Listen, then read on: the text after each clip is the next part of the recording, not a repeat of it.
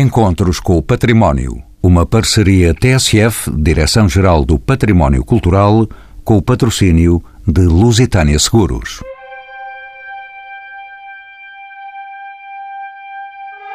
Falamos hoje do desconhecido que continua a verificar-se entre nós, das comunidades judaicas portuguesas, da história do judaísmo em Portugal e do seu legado cultural e material. Embora não se saiba quando é que se operou o movimento migratório de judeus pela Península Ibérica, as inscrições funerárias do século VI, encontradas na zona da Beira, dão sinais da presença de membros da diáspora judaica dispersa pelo mundo. Não tendo sido amistosa a convivência com os visigodos, vindos para a península depois dos romanos, os judeus obtiveram mais liberdade no tempo da ocupação islâmica a partir do século VIII. Depois da reconquista cristã, os judeus puderam, ainda que controlados, expressar-se com grande destaque na vida pública portuguesa. Em Espanha, a partir do século XIV, inicia-se a perseguição religiosa. Em Portugal, aumenta o número de refugiados judeus vindos do outro lado da fronteira. Entretanto, Dom Manuel I vai assinar em 1496 o decreto de expulsão dos judeus do território nacional, lavrando-se assim uma nova diáspora pelos Países Baixos e pela Alemanha, pela França e pelo Brasil, pela Inglaterra e pelo Médio Oriente. No século XX, durante a Segunda Guerra Mundial, o antissemitismo do Terceiro Reich leva à liquidação de milhões de judeus nas câmaras de gás de Auschwitz. Valeu a alguns milhares os vistos que em Bordeus foram passados pelo cônsul português Aristides de Sousa Mendes. São convidados deste programa Esther Muksenik, filha de pais polacos, estudou em Paris língua e cultura hebraicas, licenciou-se em Sociologia pela Universidade de Sorbonne, é atualmente vice-presidente da Comunidade Israelita de Lisboa. António Pita é presidente da Câmara Municipal de Castelo de Vide e também vice-presidente da Rede de Judiarias de Portugal. José Afonso, arquiteto, é investigador do judaísmo e do pensamento arquitetónico, coordena o processo para a Casa da Memória da Presença Judaica em Castelo Branco e Jorge Martins, doutorado em História pela Faculdade de Letras de Lisboa, é autor de Portugal e os Judeus. Pergunto a Esther Mukzanik porque é que o legado material e cultural do judaísmo em Portugal é ainda relativamente desconhecido. Eu acho que a história explica isso claramente.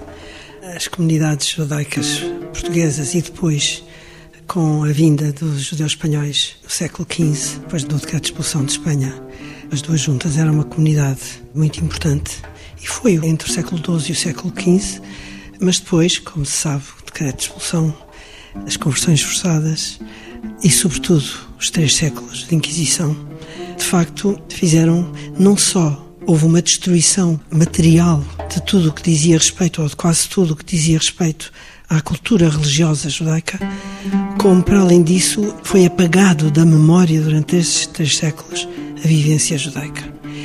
Agora eram cristãos, chamados cristãos novos, muitos saíram, como se sabe, e portanto há de facto um apagamento da memória que é cultural e ao mesmo tempo material. Jorge Martins, bem-vindo aos Encontros com o Património na sua condição de historiador. Pergunto-lhe de que período datam os primeiros testemunhos da presença judaica no nosso país. Isso é um problema historiográfico grande, não só para Portugal como para a Espanha. Normalmente aponta-se como o primeiro documento material da presença judaica uma placa que existe em Mértola, que data do século V. Há também uma pedra de anel que foi descoberto e datado do século II de Amaia, Aramanha, portanto, que, enfim, está datado dessa data, portanto, século II, portanto, eventualmente também alguém que passou por cá e o deixou, não é? Não é uma presença, digamos assim, de instalação de, de judeus, não é? Estamos a falar disso.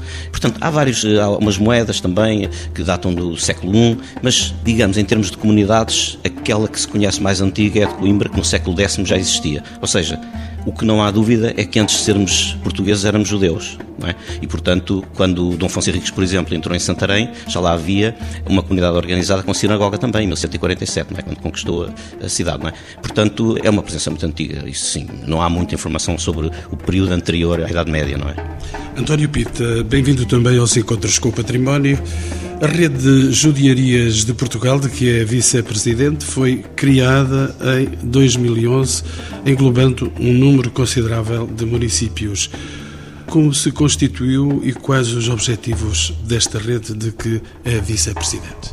Ora bem, esta rede, de certa forma, tenta criar, dar mais visibilidade precisamente ao património, à herança judaica no território continental.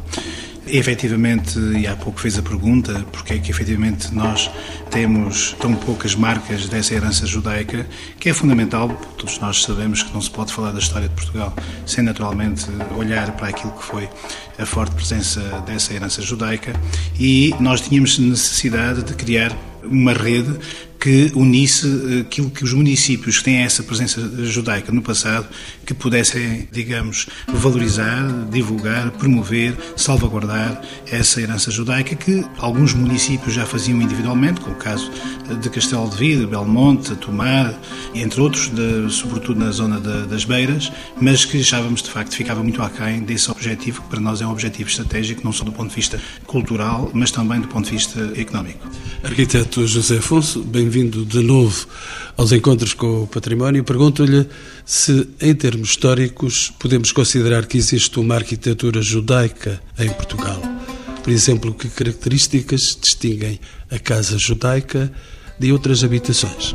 Gostaria de dizer que temos fortíssimos indícios da existência de uma arquitetura quinhentista que esteve ligada mais propriamente aos cristãos novos e, naturalmente, também aos, aos judeus.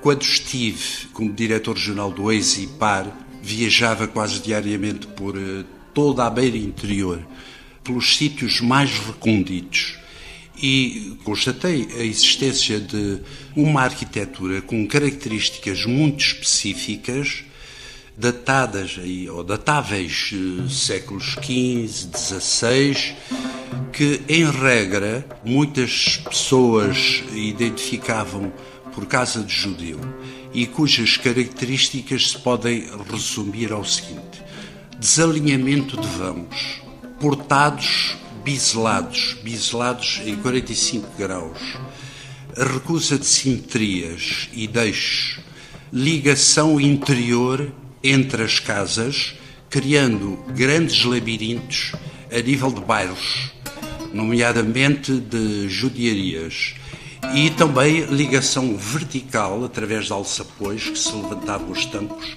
e que permitiam a fuga. Eu recordo, por exemplo, uma senhora em Monsanto da Beira que colocou a mão em cima de um desses portados, era a casa dela, e ela diz: Olha, diziam os avós do meu marido que os judeus tinham casas com as ombreiras cortadas e que estas casas estavam todas ligadas por dentro para fazerem as rezas às escondidas. Curiosamente, esta constatação pode verificar-se por toda a beira interior ao longo da fronteira e do lado espanhol também. É muito difícil que isto não esteja, pela sua grande quantidade, a uma comunidade que veio massivamente e que se fixou aqui em toda esta zona. Jorge Martins, regresso a si. Sabemos que durante a Idade Média a presença e o convívio com judeus era tolerado, apesar de residirem em áreas próprias, chamadas judiarias. Qual era a relação entre cristãos e judeus durante esse período? Qual é o papel e a importância das comunidades judaicas na sociedade medieval? Eram bem notadas essas comunidades. Sim, e eu por acaso penso que o velho ditado de conhecer o presente para compreender o passado, por exemplo, as comunidades atuais, minorias, as minorias eh, sociais, étnicas e religiosas, não tanto, não é? Elas, em Portugal, por exemplo, instalam-se normalmente junto uns dos outros, criam bairros próprios. Se lhes deixar, eles criam, porque quem vem de longe, sejam ucranianos, sejam cabo-verdianos, eles instalam-se aqui. Portanto, é natural que os judeus se concentrassem, sendo uma minoria étnica e cultural e religiosa, não é? Se concentrassem, portanto, porque tinham o que o português faria para comer a sardinha assada em França, portanto, deviam ter as suas práticas, os seus rituais, as suas tradições, sem ter problemas, nomeadamente ao nível religioso. Portanto, realmente a relação que houve, o caso espanhol é ligeiramente diferente do português, aliás, andou em contramão àquilo que Portugal eh, teve, percurso, estamos a falar da Idade Média, não é? Quando houve massacres, por exemplo, em Espanha no final do século XIV, 1391, muitos deles vieram para Portugal e aqui poderia considerar-se, entre aspas, o paraíso para os judeus peninsulares, não é? Porque não tinham esse problema, não é? Portanto, a relação era boa, havia alguns atritos, como há hoje com as comunidades minoritárias de vez em quando, não é? Havia atritos, houve assaltos à judiaria, houve provocações, houve alguns problemas. Se excetuarmos o massacre de 1506, as coisas não correram muito mal. Agora, o resto sabe-se bem que os judeus tinham especializações muito importantes para o caso português.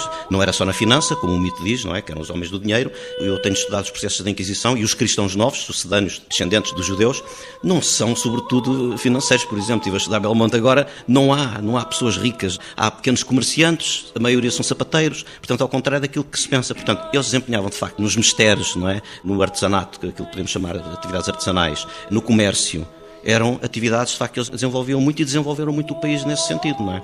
Os médicos, por exemplo, do rei eram médicos, os astrólogos, os astrónomos, não é? Também tinham essa especialização e foram muito importantes para Portugal.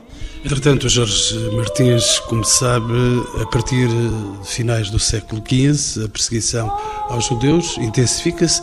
Esther Muxenic já fez referência a isso, culminando na expulsão decretada por Dom Manuel I em 1496. Que razões é que motivaram essa dramática decisão? Razões exteriores. Olha, agora estava-me a lembrar do presente outra vez, porque vai-se discutir o orçamento de Estado e a gente pensa logo na União Europeia, não é? Deixámos de pensar qual é o melhor orçamento de Estado para o país, como portugueses. Não? Pensa-se logo na União Europeia. O que é que a União Europeia vai permitir, não é? Eh, em 1496, de facto, o que aconteceu foi que o Dom Manuel, o Dom Manuel quis casar com a filha dos reis católicos e teve como condição, tal como tinha acontecido em 1492 em Espanha, expulsar, limpar daqui o sangue infecto, não é? Como eles diziam em relação aos judeus. E, portanto, foi obrigado a expulsar judeus e moros, coisa que para os moros seria ridículo. Se nós andarmos nos processos de Inquisição, temos que andar à pesca à linha para encontrar muçulmanos. Não há muitos a praticar o islamismo que sejam apanhados pela Inquisição. E Dom Manuel, e eu gostava de fazer aqui um reparo também, que normalmente não é feito, é que Dom Manuel não expulsou os judeus. Dom Manuel forçou os judeus a serem convertidos ao cristianismo. Porque Dom Manuel decretou em dezembro a expulsão dos judeus e na primavera seguinte batizou-os à força. E, portanto, ou seja, obrigou-os a ficar cá, prometeu-lhes barcos, não os deixou ir. E, portanto, na minha opinião, foi um duplo crime. Não havia necessidade nenhuma, não havia conflito nenhum com os judeus. Pelo contrário, estavam bem integrados. As comunidades do século XIV para o século XV, posso dizer-lhe, eram cerca de 30 nos finais do século XIV e eram cerca de 150 nos finais do século XV. Portanto, não havia nenhum problema grave com eles. Portanto, esse problema foi importado da Espanha e aplicaram-no aqui, mas de uma maneira ainda pior. Os espanhóis puderam fugir. Grande parte deles, dezenas de milhares deles, vieram para cá, vieram engrossar as comunidades e as juderias portuguesas, não é? E aqui não, foram forçados a ficar cá. Arquiteto José Afonso, e por consequência, a expulsão dos judeus na Península Ibérica levou à morte, à fuga e à conversão forçada de muitos dos seus representantes. Esses novos conversos, os cristãos novos, como se chamavam, conseguiram manter as suas práticas religiosas e a sua identidade e de que forma? A partir do momento em que foram forçados à condição de cristãos novos, eram naturalmente as manifestações de judaísmo eram proibidas, quer na vida cotidiana e no culto, através do culto, quer nas manifestações marcadas nas próprias casas, os sulcos das mezuzás, os sulcos também de menorás, que existem algumas, mas que depois são desvirtuadas com traços eh, horizontais, dando-lhe um cunho criptojudaico. Portanto, avançou-se para um contexto de simulação. Mas, curiosamente, as práticas ocultas continuavam e assim é que, por exemplo, a judiaria da Covilhã vai-se de uma ponta à outra casa a casa, sem passar por uma rua. Isto é espantoso. Esses levantamentos da arquitetura e os testemunhos das passagens de casa para casa têm sido feitos sempre que é possível e são de uma grande relevância para testemunhar o que era a vida destes contextos. Digamos, eles criaram uma arquitetura de resistência. E volto-me agora para a socióloga, especialista em língua e cultura hebraicas, Esther Muxnik. Como sabe também, os judeus peninsulares são normalmente designados por sefarditas. Qual é a origem deste termo e características distinguem os sefarditas de outras comunidades judaicas? Sefarditas vem da palavra hebraica sefarad, que quer dizer Espanha, Península Ibérica, no fundo é a Península Ibérica. E tem uma cultura própria que tem a ver com o contexto cultural, histórico, gastronómico, enfim, a cultura no sentido lato da zona, da região de onde vem. Ashkenaz, como a palavra em hebraico quer dizer Alemanha, ou seja, são os judeus de origem alemã que depois espalharam, pela, sobretudo pela Europa de Leste, nomeadamente Polónia, Rússia, etc. Aliás, em relação aos Sefarad, aos Faradim, eles depois, com a expulsão e sobretudo com a Inquisição, espalharam-se pela bacia do Mediterrâneo, nomeadamente pelo antigo Império Otomano. E, portanto, eh, chamam-se farditas, no fundo, essas pessoas também, porque têm uma herança geográfica, que é da Península Ibérica, portanto, Sefarad. Hoje em dia, muitas vezes, cai-se naquela ideia de chamar Sefarad aos judeus autóctones orientais. Portanto, e, e, muitas vezes chamam-se de sefarditas, mas é errado, porque nós estamos confrontados com esse problema, para falar agora no presente, com a questão da, como sabe, da lei da nacionalidade por naturalização, aprovada no ano passado pelo governo para naturalizar descendentes de judeus de origem sefardita, se possível portuguesa. Ora, isso é muito interessante porque eu estou a analisar concretamente esses processos. Porque as comunidades têm que passar, antes de se enviar para a conservatória, têm que passar por um certificado dado pelas comunidades de Lisboa e do Porto. E, portanto, nós temos que pesquisar essa situação. E a primeira situação é se são sefarditas mesmo, ou seja, originários da Península Ibérica. E, em segundo lugar, se têm alguma origem portuguesa. Mas como toda a gente sabe, a partir do momento da expulsão dos judeus de Espanha, eles vêm para Portugal aos milhares, não é? São cerca de 60 mil, mais ou menos a ideia que se perspectiva, e de facto a partir daí o destino é comum. E isso é muito interessante, porque depois na diáspora judaica da Península Ibérica, nós vemos sinagoga hispano-portuguesa, também temos sinagogas de Portugal e sinagogas de Toledo ou sinagoga de Évora, não sei quê, mas, mas temos também um destino comum que muitas vezes continua na própria diáspora. Aliás, a prova é a própria sinagoga portuguesa de Amsterdão, que de facto era uma sinagoga ibérica. Deixe-me só fazer-lhe uma pergunta ainda mais, tendo em conta esta especificidade que está aqui a fazer. Os judeus eh, atuais são sefarditas em Portugal? Não, quer dizer, claro, há sefarditas e há Ashkenazim também. Ou seja, em Portugal hoje, nomeadamente com as perseguições no final do século XIX e princípio do século XX e ao longo do século XX no mundo da Europa de Leste e da Alemanha, obviamente, durante o nazismo, Portanto, há uma leva muito importante que veio para cá nessa e que se integrou. Estamos a falar dos judeus que se integraram nas diferentes comunidades, ou até que não se integraram em nenhuma, mas existem. Porque é uma coisa que eu gostava de dizer: é que na Idade Média não se podia ser judeu sem fazer parte da comunidade da comunidade, ou seja, da judiaria, da comunidade judaica. Hoje em dia, as comunidades é uma questão voluntária. Há judeus que fazem parte das comunidades, outros que não fazem e, no entanto, são judeus na mesma. Portanto, é preciso fazermos bem essa distinção, porque há uma diferença muito grande. Antes era obrigatório, agora é voluntário. E, portanto, hoje nós temos em Portugal um universo judaico que é extremamente diverso. Temos sefarditas, ou seja, portanto, de origem mesmo sefardita, Marrocos, etc. E temos também judeus ashkenazim e temos judeus diretamente do Iêmen, por exemplo, orientais, nós temos na nossa comunidade. Temos judeus que são descendentes dos antigos marranos, portanto, dos cristãos novos. Enfim, temos uma diversidade e com esta história da naturalização esperamos vir a ter ainda mais diversidade. José Afonso é um reconhecido estudioso da presença dos judeus na raia peninsular. A Beira Interior é um território onde a influência das comunidades judaicas foi determinante. Por que razão foi a presença judaica tão importante nesta região? Que marcas existem desta presença ancestral, José Afonso?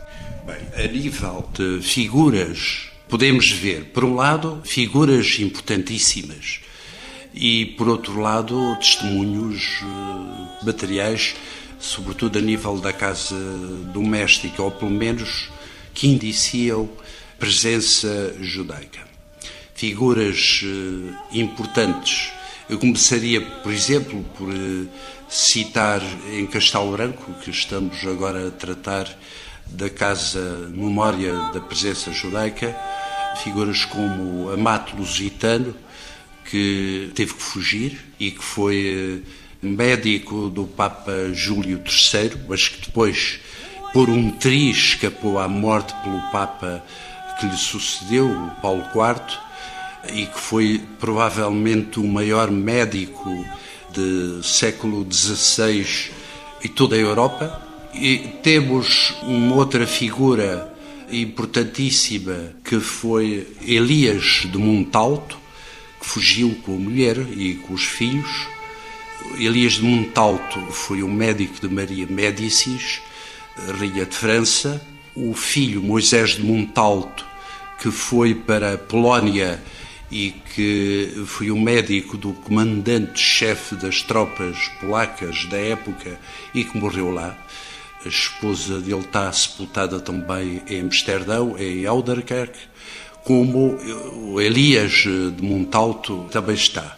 Outras eh, figuras, como o Garcia da Horta, de Castelo de Vide, o Ribeiro Seis, de Pena Macor, foi médico de Catarina, da Czar, Catarina da Rússia, e que teve a coragem de escrever um livro sobre os judeus e a defesa dos judeus e os cristãos novos. Portanto, figuras de primeira linha do conhecimento mundial que tiveram que fugir. Isto deve ser tiveram que fugir. E uma questão para o historiador Jorge Martins. Como sabe, também Belmonte parece constituir a única comunidade peninsular onde a presença judaica sobrevive desde a Idade Média até à atualidade. Herdeira legítima dos judeus sefarditas. É assim? Como é que se justifica a sua permanência, Jorge Martins? Com uma grande tenacidade, com uma grande fé porque ainda hoje estava, não era o caso de Belmonte, por acaso acabei de fazer um estudo sobre Belmonte, mas hoje estava de volta de um processo da Inquisição, um judeu de Castelo Branco, que hum, isto retrata, porque nem todos os processos de todas as regiões nos dão essa informação. Mas este judeu foi queimado vivo e foi queimado vivo, eu já estou agora a transcrever o processo, mas já o li assim por alto, e ele primeiro começa por nem sequer responder, nem pôr a mão na, sobre a Bíblia, não, depois não responde, torna-se mudo, não, simplesmente não responde. Depois acaba por confessar alguma coisa e entretanto deve-se ter arrependido, eu não li em detalhe. O que é certo é que ele termina dizendo, insistem com ele, mas porquê é que não confessas? E uh, mandaram para lá padres, mandaram, sei lá, toda a gente para ver se o convencia a, a deixar de ser judeu. E ele disse, não, olha, vocês mandaram toda a gente que puderam. E eu continuo convencido que a minha lei é melhor que a vossa. Portanto, eu prefiro morrer na minha lei. Isto está escrito textualmente no processo. Eu prefiro morrer na minha lei do que morrer na vossa porque a minha é melhor. E vocês não me convenceram. E andou, isto demora anos, não é? E foi queimado vivo. Como é que é possível, não é? Uma pessoa deixar-se queimar viva pela sua fé é? por esta convicção profunda. Portanto, foi a, a, a, pertinácia. Obviamente, o caso de Belmonte é um caso particular, não é? Teve ajudas internacionais, teve a felicidade de apanhar um Samuel Schwarz, um judeu polaco, que se interessou pelo assunto.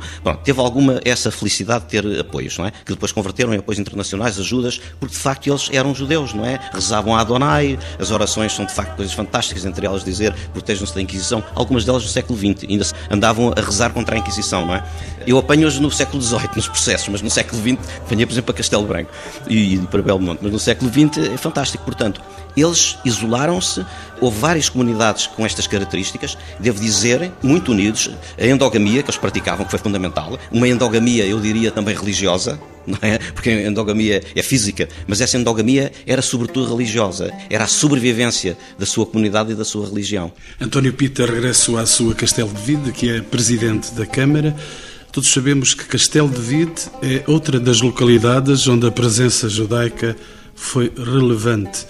Basta olhar os monumentos, os edifícios de origem judaica que podemos visitar hoje. Castelo de Vide é um território aberto. Que papel tem este património na oferta cultural da vila? António Pita. Um papel que eu diria cada vez mais determinante. Eh, nós acabamos de fazer a análise desta estatística do ano passado e tivemos o simpático número de 30 mil pessoas a visitar a nossa sinagoga. E, portanto, quando há pouco me perguntou qual era o papel da rede, é que Castelo Vide, porque teve a felicidade de há cerca de 30 anos olhar para este património como um património identitário e, portanto, perceber que, além de ser um património da nossa identidade castelvidense, que poderia também ser um património diferenciador, porque é genuíno, porque é autêntico, porque durante séculos foi envergonhado e que hoje era importante fazer esse resgate sem qualquer tipo de estigma. Fizemos um percurso, um percurso esse que nos trouxe à valorização da sinagoga, que é o edifício ainda medieval, enquadrado num bairro judeu eh, genuíno, preservado, que de certa forma se cristalizou do ponto de vista arquitetónico no tempo e essa foi de facto uma grande felicidade. Arquiteto José Fosso, ainda e olhando um pouco mais ao largo, juntamente com as eh, morarias, as judiarias, foram áreas fundamentais na definição de grande parte das cidades portuguesas. O que é que caracteriza genericamente o urbanismo das nossas judiarias? Das judiarias da beira interior ou dos espaços que se definem como judiarias, porque em alguns casos há alguma polémica, mas o urbanismo aí diferencia-se consoante as influências básicas que temos. Por exemplo, Castelo Branco foi fundado pelos Templários, uma ordem militar, e em que o traçado urbano da vila e da zona histórica atual era radial. Todas as ruas, duas a duas, distanciadas por ângulos de 23 graus, definiam pontos duas a duas de convergência na Alcáçova para que os templários pudessem ver o que se passava a nível das ruas. Com a vinda dos judeus, eles estão ligados a uma experiência urbana, em regra, muito diferente. Eles estão ligados ao labirinto, ao organicismo. Isto ao longo da história. E, e, como tal, eles introduzem rupturas, criam sinuosidades, ondulações, quebras, precisamente para impedir esse controle centralizado. Este é um tipo de urbanismo.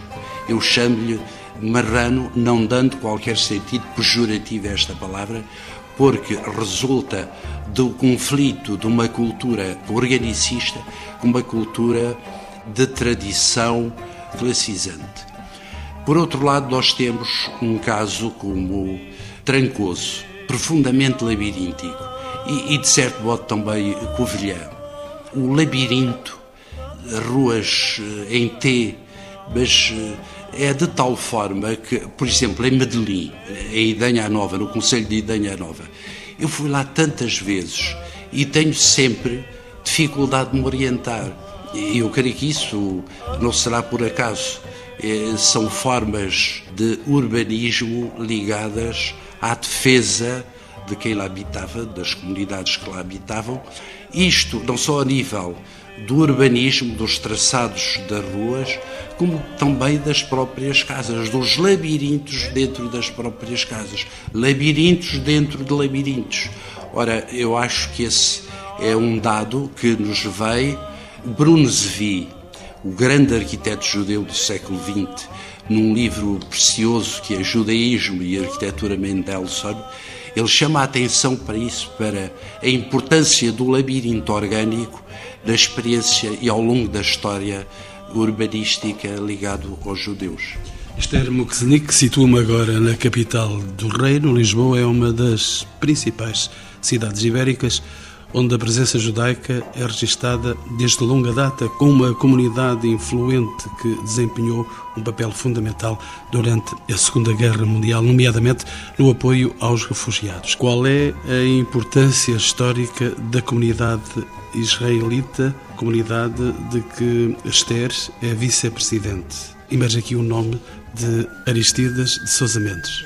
Eu acho que a comunidade, a partir do século XIX, comunidade só foi legalizada e reconhecida juridicamente com a República em 1912, mas no fundo já existia desde o século XIX como tal.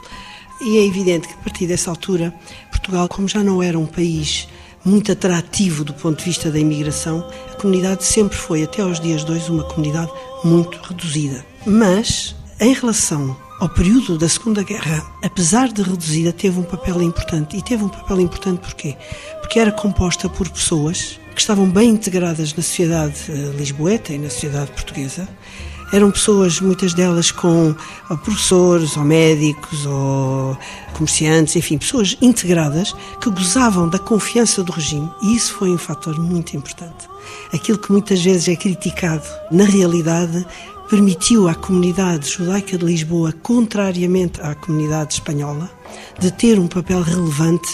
E porquê? Porque a comunidade foi, naquela época, digamos, o interlocutor e o elo de ligação entre, por um lado, as autoridades portuguesas e, por outro, as organizações judaicas internacionais, nomeadamente americanas, que apoiavam e financiavam o apoio aos refugiados. Eu sei, porque isto está nos arquivos e por ter falado com pessoas, felizmente ainda é um período relativamente recente, que o próprio professor Amsalak foi várias vezes falar com o Salazar no sentido de apoiar a abertura das fronteiras à passagem.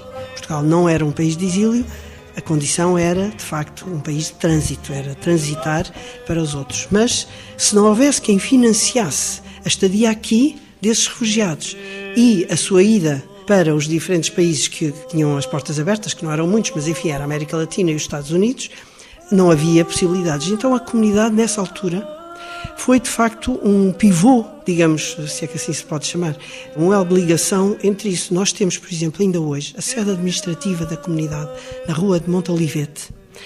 Nós alugamos, a comunidade alugou em 1942 essa sede exclusivamente para receber os refugiados que vinham, porque os refugiados vinham ter com a comunidade, a comunidade dava-lhes senhas ou encaminhava-os para as zonas chamadas zonas de residência fixa, zonas com infraestruturas turísticas, não é? Portanto, como Ericeira, Caldas de Rainha, etc. Era a comunidade que, eh, ora, não era a comunidade com os seus meios próprios que não os tinha para isso, mas era ela que era depositária dos fundos para apoiar esses refugiados. E, portanto, pode-se dizer, fazendo hoje o balanço, que Portugal contribuiu para salvar muitos milhares de pessoas e que a comunidade teve de facto um papel importante porque foi na altura o interlocutor certo no momento certo.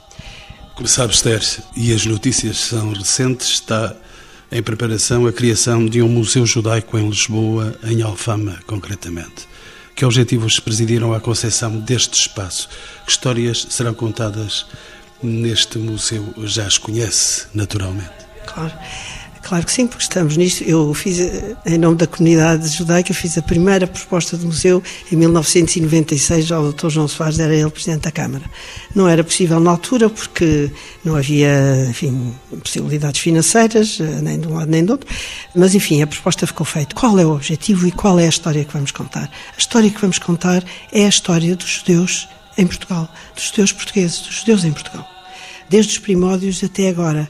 Vamos dar ênfase sobretudo a três períodos importantes. O primeiro é o período da convivência, precisamente. O período entre o século XII e o século V. Porque é um período realmente extremamente importante e nós queremos dar a conhecer, sobretudo, o contributo dos judeus e não, digamos, o período de perseguições, de, etc. Portanto, o primeiro período importante é o período da convivência. O segundo período a que vamos dar importância, e graças a uma coleção importante que também temos, é o período da diáspora portuguesa. Ou seja, o que é que os judeus portugueses que fugiram daqui foram criar nos países onde se instalaram. Estamos no final eh, do nosso programa. Tenho uma questão final para os meus quatro convidados. Começo pelo historiador Jorge Martins, que está aqui à minha esquerda, de que forma poderemos entender melhor e dar a conhecer o património da cultura judaica em Portugal? Uma coisa que eu me lembro sempre: sabe o Padre Nosso? Qual é a última palavra que diz no Padre Nosso? Amém. Não diz Jesus, pois não. Milhares de judeus, de cristãos novos judaizantes, foram presos por rezar o Padre Nosso sem dizer Jesus no fim. ficou muito entranhado na cultura portuguesa a prática judaica. Temos que ter sempre em conta que é uma prática sincrética. Há uma assimilação das práticas cristãs, não é? Nomeadamente o Padre Nosso. Rezavam o Padre Nosso. A primeira indicação, aquela que mais frequentemente aparece nos processos de Inquisição, é que, meu filho, vais ser crente na lei de Moisés, que é aquela que permite salvar a tua alma, e deves rezar, encomendar-te ao Deus do céu, naturalmente rejeitando Jesus, não é? Encomendar-te ao Deus do céu com a oração do Padre Nosso sem dizer Jesus no fim. São quase todos os processos, quase todos, enfim, não, não digo, mas a grande maioria dos processos tem sempre esta acusação ganharam. Nós hoje rezamos o Padre Nosso sem dizer Jesus no fim. Vá-se lá saber quando. Eu sei que no meados do século XVIII ainda eram presos por rezar o Padre Nosso sem dizer Jesus no fim. E bastava isso para serem condenados. Portanto, deixou várias marcas. Há marcas como, por exemplo, beijar o pão quando cai ao chão, é uma tradição judaica, aliás, beijar o pão é uma tradição judaica. Enfim, há muitas marcas na nossa cultura e há uma marca, sobretudo, o arquiteto José Afonso falou aqui do marranismo, não em sentido pejorativo. Eu devo dizer que há uma grande polémica em torno da origem da palavra, não é? Há concepções tão, tão elaboradas que até são inacreditáveis, não é? Eu funciono talvez como um agente da polícia o que é mais simples é aquilo que é mais, talvez seja mais provável, não é? Ora, marrana era porco, quer em Espanha, quer em Portugal. E, portanto, lembro-me que eh, em 1601, eu não me lembro de 1601 porque não era vivo, não é? Mas lembro de ter lido que em 1601 houve uma lei, no tempo dos Filipes, que proibia que se chamasse marrano. Portanto, continuava a ser um conceito pejorativo. Ora, o marranismo venceu, ou seja, aquela forma de religião que eles tinham venceu. E de tal maneira que eu penso que aquilo que é mais evidente no ser português é esta duplicidade a que os cristãos novos estavam sujeitos, a que os judeus do período dos séculos XV a XVIII, XIX, enfim, a Inquisição terminou no século XIX, embora deixasse de operar nesse sentido a partir do Marquês de Pombal, é o facto de nós, portugueses, sermos muito bipolares, sermos muito de picos de euforia e de depressão. Portanto, nós não somos um povo com uma identidade, como dizia o Pessoa, eu quero ser qualquer coisa. O Pessoa era vários e esses vários estão muito expressos no Pessoa, não é? Eu acho que o Pessoa é o marranismo em Pessoa, não é? E nós, portugueses, somos muito de uma identidade eh, difusa, que era aquilo que o marrano era, não é? O criptojudeu era. Arquiteto José Afonso, é investigador do judaísmo. É clara para si esta questão? É, é muito clara esta atitude, o ser e o não ser. Esse de, de qualquer coisa, mas esse também é o contrário. E eu acho que essas duas faces eh, estão muito presentes na maneira de ser das pessoas do interior e ao longo da fronteira. Às vezes incomoda quem lá vá ou quem contacta muito com agentes da raia, mas isso é uma característica que vem e há razões eh, históricas para isso. Eu, eu gostava de dizer aqui uma coisa, que é, há cerca de 20 anos, falar de judaísmo na beira interior era culturalmente proibido e profundamente incômodo, porque ficava-se a ser olhado de lado, de uma forma até ostensiva. Graças a um conjunto de pessoas que se dedicaram a uma ação de investigação e de defesa de uma cultura que estava eh, e que tem estado apagada, escondida, essa realidade subterrânea, tapada, está a vir ao de cima com uma força extraordinária. E eu posso dizer que se ganhou essa aposta. Hoje já creio que ninguém terá medo de falar de judeus. Hoje, as câmaras municipais incentivam a pesquisa do património judaico e já não se está naquela altura em que o retraíam. António Pita é presidente da Vila Judaica de Castelo de Vide. Digo bem, Vila Judaica? Diz muito bem, obviamente, porque também é uma vila judaica em função do seu passado, da sua forte presença judaica que eh, conviveu com a restante comunidade cristã. Há sinais negativos da passagem dos judeus por Castelo de Vite? Não, antes pelo contrário, muitos deles têm estado apagados e esquecidos. E, portanto, é esse, esse resgate de memória que nós queremos fazer, naturalmente com um compromisso, um compromisso político que pressupõe que haja dentro do orçamento municipal uma capacidade financeira para fazer esse investimento, seja ao nível da reabilitação da arquitetura, dos bens materiais, quer naturalmente ao nível dos bens imateriais.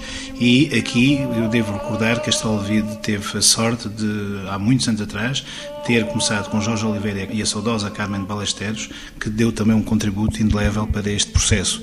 Hoje nós temos a possibilidade de oferecer, de vender informação informação relativamente a esta matéria, não só naquilo que é possível visitar e ver, mas também ouvir, ler, porquanto esse investimento durante muitos anos foi fundamental para hoje nós termos dentro do nosso acervo a ter a sensação que vamos a um sítio, mas que não é um sítio que foi rebuscado ou que foi trabalhado com vista apenas a criar, se me permite o termo, um bom bilhete postal para turista consumir. Mas não, queremos ir às questões mais genuínas. Daí, se me permite dar aqui em primeira mão esta notícia, vamos avançar muito brevemente, e quando digo muito brevemente, já durante o mês de fevereiro, para uma obra que será uma obra crucial para não só qualificar a oferta cultural de Castelo Alvido, mas também de todo o país, em torno de uma figura singular, já aqui se falou dos médicos do Renascimento, onde naturalmente Garcia de Horta é uma figura incontornável, inquestionável, cada vez mais uh, a ser estudada. E recentemente a Teresa Nobre de Carvalho fez um livro fantástico à volta da biografia de Garcia de Horta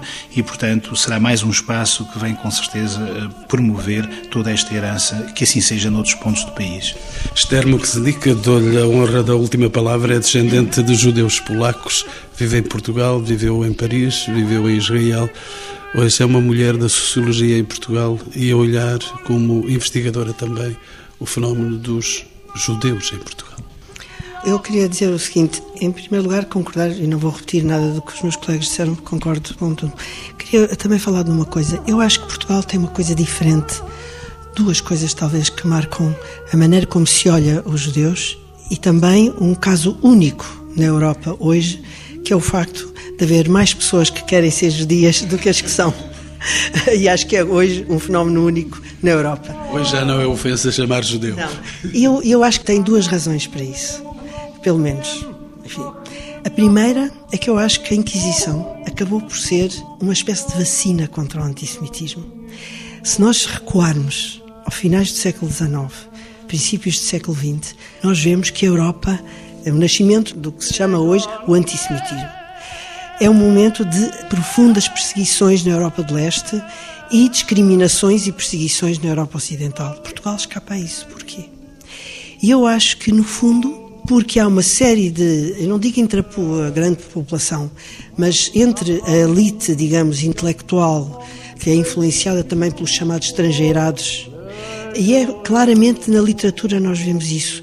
Há uma regeneração é do papel do judeu, e há, é como se se tomasse conta, consciência de facto, do que representou a Inquisição como perda. Aliás, toda a gente sabe que muitos desses intelectuais consideravam que a decadência de Portugal estava ligada à expulsão e à saída dos judeus. Portanto, eu acho que a Inquisição, em primeiro lugar, funcionou de facto como um antídoto, de certa maneira, contra o antissemitismo, embora isto pareça paradoxal, mas eu acho que é uma realidade. Em segundo lugar, o 25 de Abril. O 25 de Abril teve um papel muito importante, porque o 25 de Abril, com a abertura dos arquivos, a abertura da sociedade, o incremento da comunicação e da circulação de pessoas, a entrada de Portugal na CE, tudo isso começou a desocultar, de certa maneira, a história. Por exemplo, até há muito pouco tempo, só se falava na Espanha. Quando Mário Soares, em 1989, pediu perdão pela Inquisição, ninguém ligou. Mas quando, em 1992, em Castelo de Vide, e quando em 1992 o rei de Espanha pediu perdão, baseado já no que tinha feito Mário Soares aqui, quer dizer, foi, teve uma amplitude imensa, um eco enorme internacionalmente. E hoje o mundo começa a descobrir Portugal e começa a descobrir, incluindo o judaísmo internacional, começa a descobrir o judaísmo português. Portanto, hoje Portugal começa a ser descoberto como tal e o judaísmo português também, a história do judaísmo português. E penso que os nossos museus, Belmonte, o de Garcia da Horta ou de Lisboa, vão dar um grande importância a isso. E que isso traga mais judeus para Portugal, que é o que nós queremos.